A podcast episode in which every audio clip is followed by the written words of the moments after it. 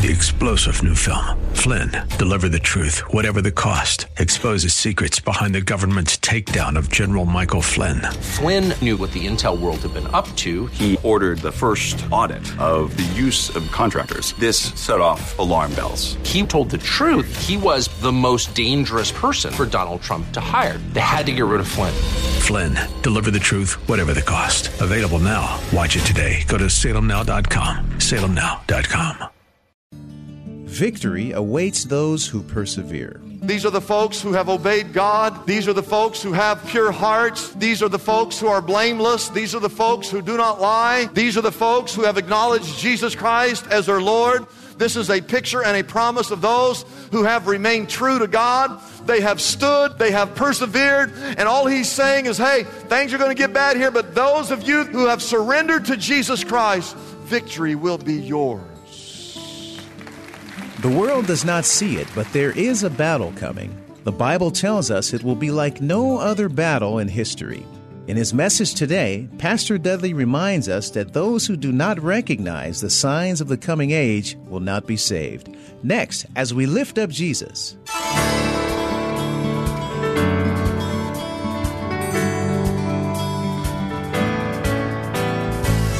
Hello again and welcome as we lift up Jesus with Pastor Dudley Rutherford. I'm Kyle Welch. If you've been searching for a place to be spiritually fed, you have found it. Like you, we believe the Holy Bible contains the spiritual nourishment we need to become faithful servants God requires to help grow His kingdom here on earth.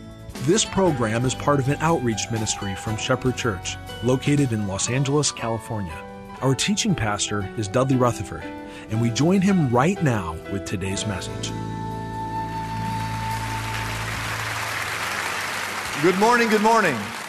Now, I want you to uh, uh, take your Bibles and turn to Revelation chapter 12. We're in a series on the book of Revelation, and I want you to grab your sermon outline because I'm talking about an epic cosmic battle. What you're going to see today is that God gives us a picture of the spiritual battle that's being fought in the heavenly realm. There's so many things that happen to us down here on earth where we deal with people or situations or circumstances, and we don't realize that behind the scenes there's this cosmic battle uh, that is being waged in the heavenlies. I want to start with chapter 12, the very first verse, the first few words. It says in chapter 12, there was a great and wondrous sign that appeared in heaven. I wonder what that is. Well, it says, if you go look at the next word, it was a woman. That was the great and wondrous sign. And the Bible says that she was clothed with the sun, which means that she was radiant. She had the moon underneath her feet, which means that she was exalted. She had a crown of 12 stars in her head, which means that she was victorious. And yet in verse 2 it says she was pregnant. And she cried out in pain because she was about to give birth. Now, who is this pregnant woman in Revelation chapter 12? I want you to write this down. She represents the nation of Israel, she represents God's people. Now, some people believe that this is a literal person and they believe that it's the Virgin Mary, that this is, uh, that this is exactly who uh, the Bible's talking about. But it, it, it could be the Virgin Mary because she would be included in the nation of Israel. But what this person is, this woman, she represents the lineage of Jesus Christ, starting all the way back to Abraham and all the way through the centuries, from Abraham all the way to the Virgin Mary. It's that lineage of Jesus Christ, it's the nation of Israel that is about to give birth to the Messiah, which we know is going to be the Lord Jesus Christ. So the child, the child, write this down, is the Messiah, the Lord Jesus Christ. So she's pregnant, she's about to give birth, and all of a sudden someone else shows up. Verse 3 There was another sign appeared in heaven, an enormous red dragon with seven heads and ten horns, which speaks of its destructive power, seven crowns on his head, which speaks of its world dominion. The dragon, I want you to write this down, is the devil himself. So you have the woman, which is the nation of Israel or the lineage of Jesus Christ. You have the child, which is the Messiah, the one that will be born, a Savior to the world. And then you have the dragon, which is Satan. Look at verse 4. His tail, Satan's tail, swept a third of the stars out of the sky. We know that when God uh, kicked uh, the devil out of the heavens, uh, he was one of the angels. He became prideful. He tried to take things, tried to take over. So God cast him out of the heavens. And when he was thrown out of heaven, he took a third of the other angels with him. The Bible says that the dragon stood in front of the woman who was about to give birth so that he, the dragon, might devour her child the moment it was born. Now get that in your mind.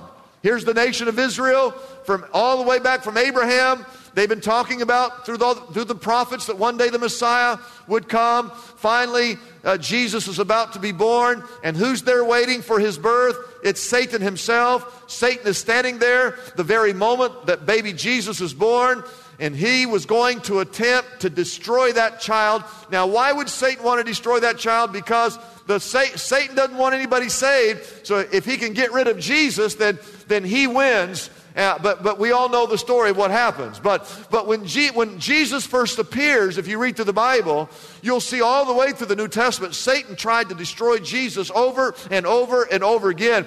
In fact, right when Jesus was born, remember Herod heard that heard that a new king had been born, and he issued a decree that all male baby children uh, babies in that area would be slaughtered. And so remember, uh, Mary had to take, Mary and Joseph had to take Jesus and flee down to Egypt because Herod had issued a decree for all baby boys to be killed. So all through the gospel, Satan is trying to get rid of Jesus. And finally, finally, Jesus goes to the cross and Satan thinks, this is it. I'm finally winning here. We're going to get rid of this, this Messiah. We're going to get rid of this child. So Jesus dies on the cross. They take him off the cross. They throw him in the tomb. They put a big rock in front of the mouth of the tomb. They've got a Roman guard out front, and, Satan, and Jesus is dead for three days. And for those three days, Satan, he was happy because he had finally gotten rid of the child. Except we all know what happened three days later, don't we? Look at verse 5. She gives birth to a son, a male child, who will rule the what? He'll rule the nations with an iron scepter. Scepter is a word that means power, it means royalty. The word iron means unbreakable. This was an unbreakable power, this was an undeniable royalty. And the rest of verse 5 says, And her child was snatched. Her child, after the child was born, was snatched up to God and to the throne. We know that this is uh, talking about the resurrection and the ascension of Jesus Christ because eventually Jesus goes back to, to, to God the Father, the throne. And then we come to verse 6. What happened to the woman? Well, after Jesus was snatched up into the heavens, the woman, Israel, the nation of Israel, fled into the desert to a place prepared for her by God where she might be taken care of. She needed to be taken care of, yes for 1,260 days, which is three and a half years. Now, there's a lot of discussion about the number 1,260 days. A lot of people believe that this is the second half of the seven years of tribulation. Uh, again, a lot of discussion, but this does refer to some measure of time of trial and tribulation for the nation of Israel, the people of God, who had to flee because, why? Because not only did Satan want to destroy Jesus, but after Jesus ascended, he now turns his focus upon the nation of Israel, and now he wants to destroy the nation of Israel. Look at verse 7. The Bible says there was a war. Everybody say war. There was a war where? Up in heaven, Michael and his angels fought against the dragon, and the dragon and his angels fought back. But he, Satan, was not strong enough, praise God, Satan was not strong enough, and he lost his place in heaven. So verse 9 says the great dragon was, was hurled down that, and here's how we know it's the devil, because it says that ancient serpent called the devil or Satan, who does what? Who leads the world astray. Now look at verse 13. When the dragon saw that he had been hurled to the earth, what did he do? He pursued who? The woman who had given birth to who? The male child. Have you ever asked why is it that Jews are the most hated and despised people on the face of the earth? You ever wondered that? Why everyone hates the Jews? Why the whole world seemingly is against Israel? Have you ever asked yourself that question? I think it all goes back to this verse that you're reading that Satan couldn't destroy Jesus because he conquered the grave. So he did the next best thing. He turns on the people who provided the Messiah and is trying to discredit them. And so we know in history that Jerusalem in the year 70 AD was completely destroyed. We know that the Jews were dispersed, that they did not have a homeland for some 2,000 years. In just recent years, they were allowed to come back to the nation of Israel and have their homeland. We know that it wasn't too many years ago that Hitler literally tried to destroy and wipe the Jewish people off the face of this earth. And in, in that, and while he was doing that, he killed some six million Jews. And uh, it's called the Holocaust. We know that even today, while you're sitting here, that the Iranian government and Hamas has called for the complete annihil- annihilation of the nation of Israel. Let me tell you, Satan is still today trying to destroy the nation of Israel. And what I want you to know, not only is he trying to destroy them, he's trying to destroy you. Look at verse 17. The, dra- the dragon was enraged at the woman. Now, where was the woman? The woman is someplace that God had prepared, and all I know is that God always watches over the Jewish people. Even though there have been those who've tried to wipe them off the face of the earth, there's always been a remnant because God always takes care of his people. Can someone say amen? Chapter 12 uh, is basically this to sum it all up. There's a woman uh, who represents the uh, nation of Israel, the lineage of Jesus Christ. You have a child, which is Jesus, and then you have a dragon, who is the devil, who tried to destroy Jesus. He's trying to destroy the nation of Israel, and he's trying to destroy both you and me. And then we come to chapter 13. Chapter 13 is the story of Satan spawning and empowering two henchmen who set out on a course, the three of them Satan, the two henchmen, the three of them. They're almost like an unholy trinity. They set out to destroy the kingdom of God.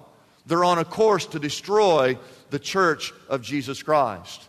The first henchman is a beast. The Bible calls it the beast from the sea.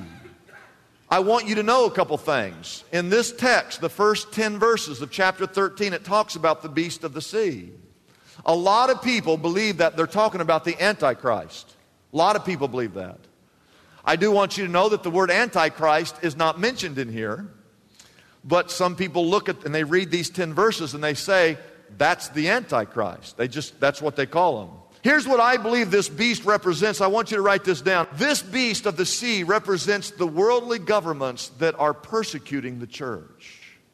Worldly governments or leadership or nations or politicians who persecute the church of Jesus Christ.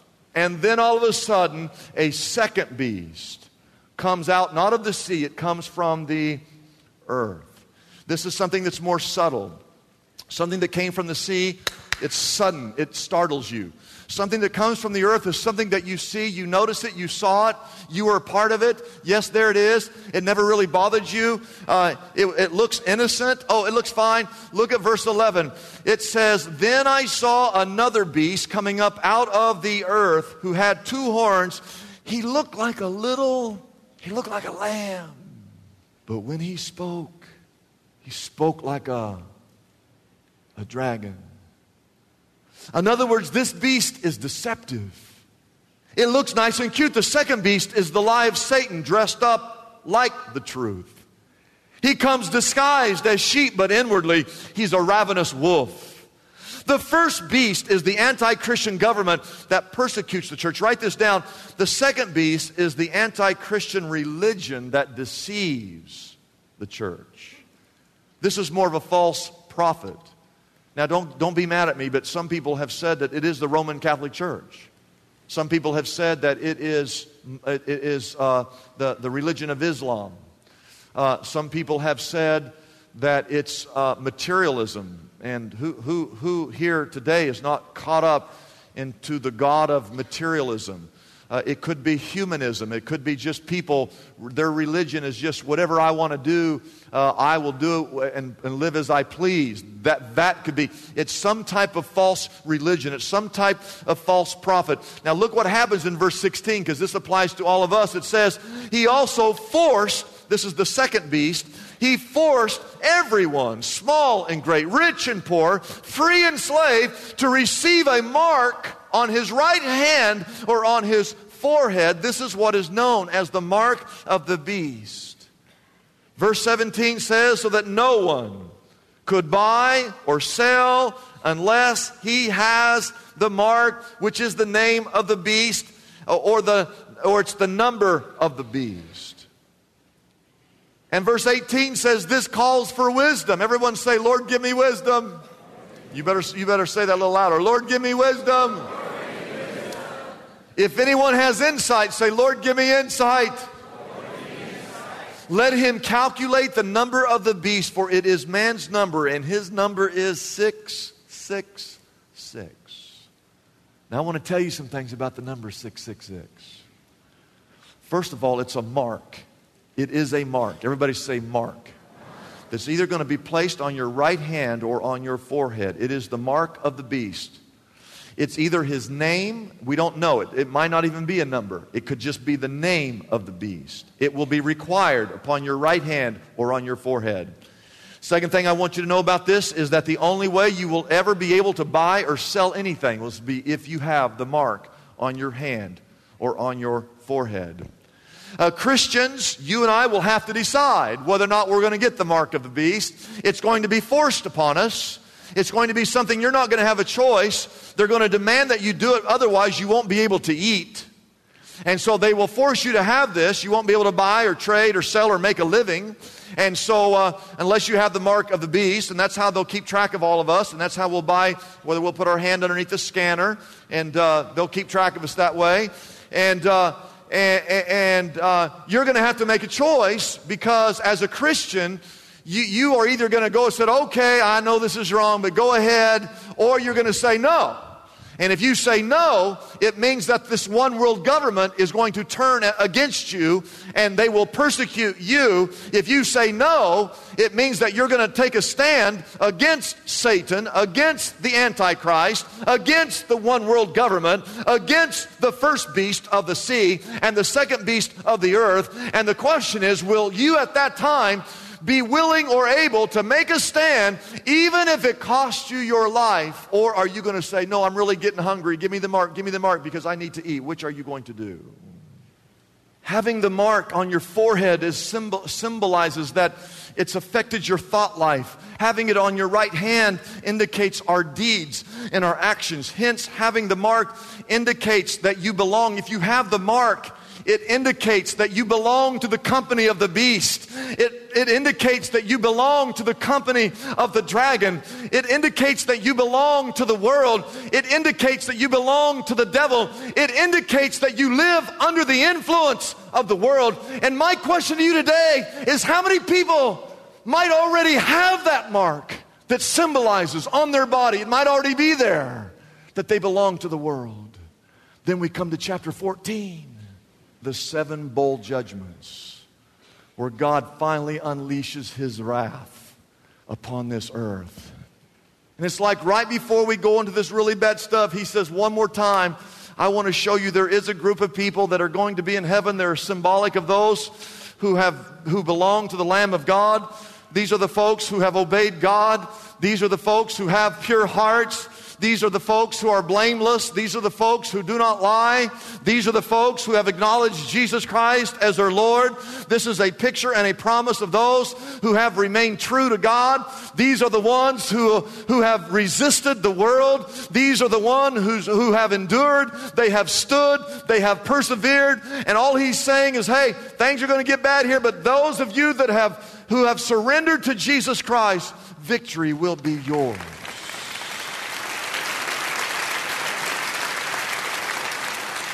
And then, as we close, before he opens up these seven bowl judgments, he has just a few words, just a few, to tell you what's coming. He says these words in verse 14.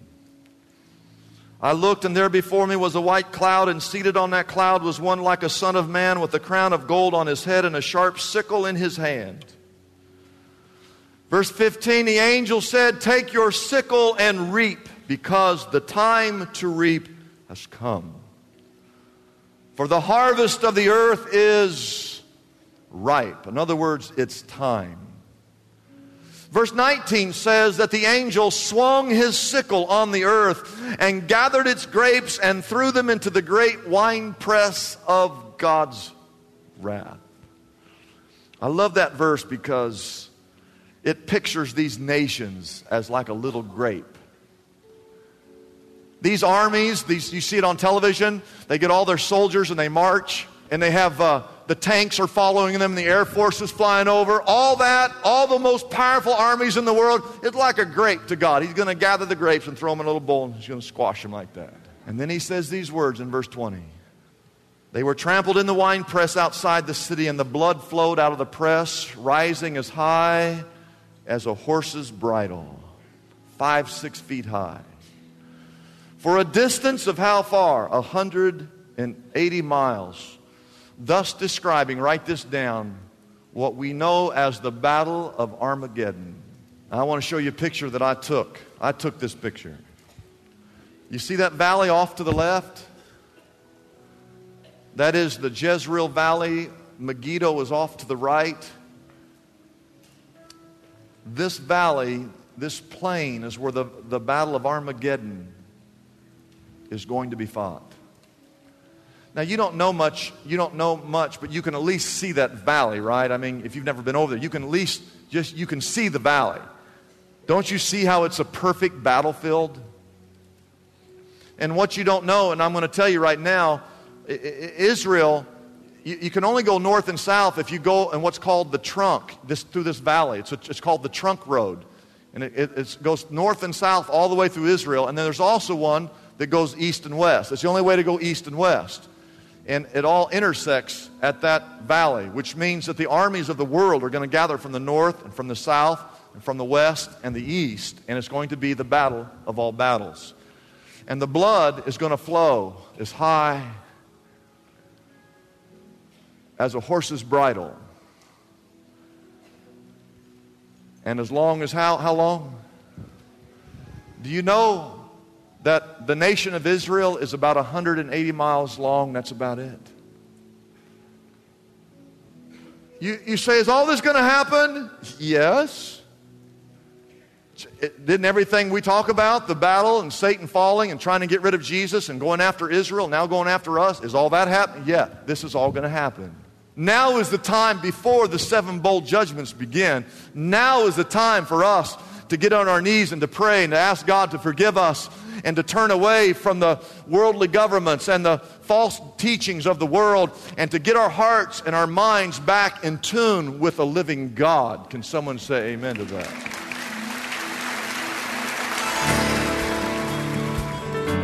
It's a blessing for us to bring this program to you every day.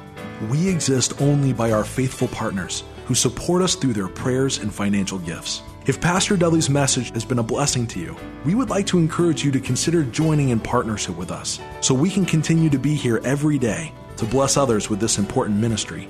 Your gifts, whether large or small, are greatly appreciated and go directly to help keep us on the air.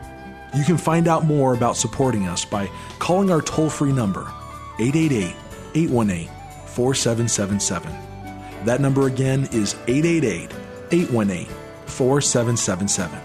We have operators standing by and ready to take your call. You can also support us by going to our website, liftupjesus.com forward slash reach. That address again is liftupjesus.com forward slash and then the word reach. We live in the most distracted culture in the history of the world. We see about 10,000 messages every day. We even touch our phones about 2,000 times a day we're literally being overwhelmed with information. That's why there's no better time than right now for Dudley Rutherford's remarkable new book, One Thing Rediscover a Simpler Faith in Our Complicated World.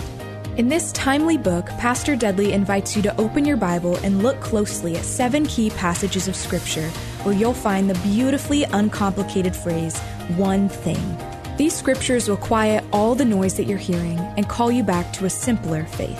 Dudley Rutherford has discovered the secret of how to focus our lives on the one thing that matters. What if you could find that simplicity? It's waiting out there, and this is your roadmap to freedom.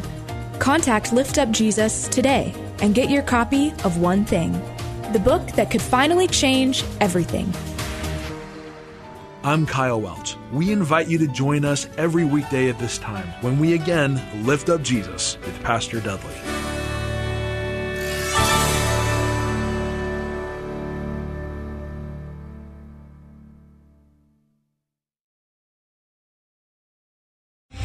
Three star general Michael J. Flynn, head of the Pentagon Intelligence Agency, knew all the government's dirty secrets. He was one of the most respected generals in the military. Flynn knew what the intel world had been up to. He understood its funding. He ordered the first audit of the use of contractors. This set off alarm bells. The explosive new documentary, Flynn, Deliver the Truth, Whatever the Cost, and covers the facts behind this scandal. Flynn told the truth. He was the most dangerous person for Donald Trump to hire. I find out the worst enemy that I'm going to face in my life is right here in America. They took my assessment and they wanted me to change it. And I was like, I'm not changing it. They had to get rid of Flynn. With in depth interviews, archival footage, and never before seen personal records of the man behind the headlines. I just felt like I was drowning. Flynn, deliver the truth, whatever the cost. Available now. Watch it today. Go to salemnow.com. Salemnow.com.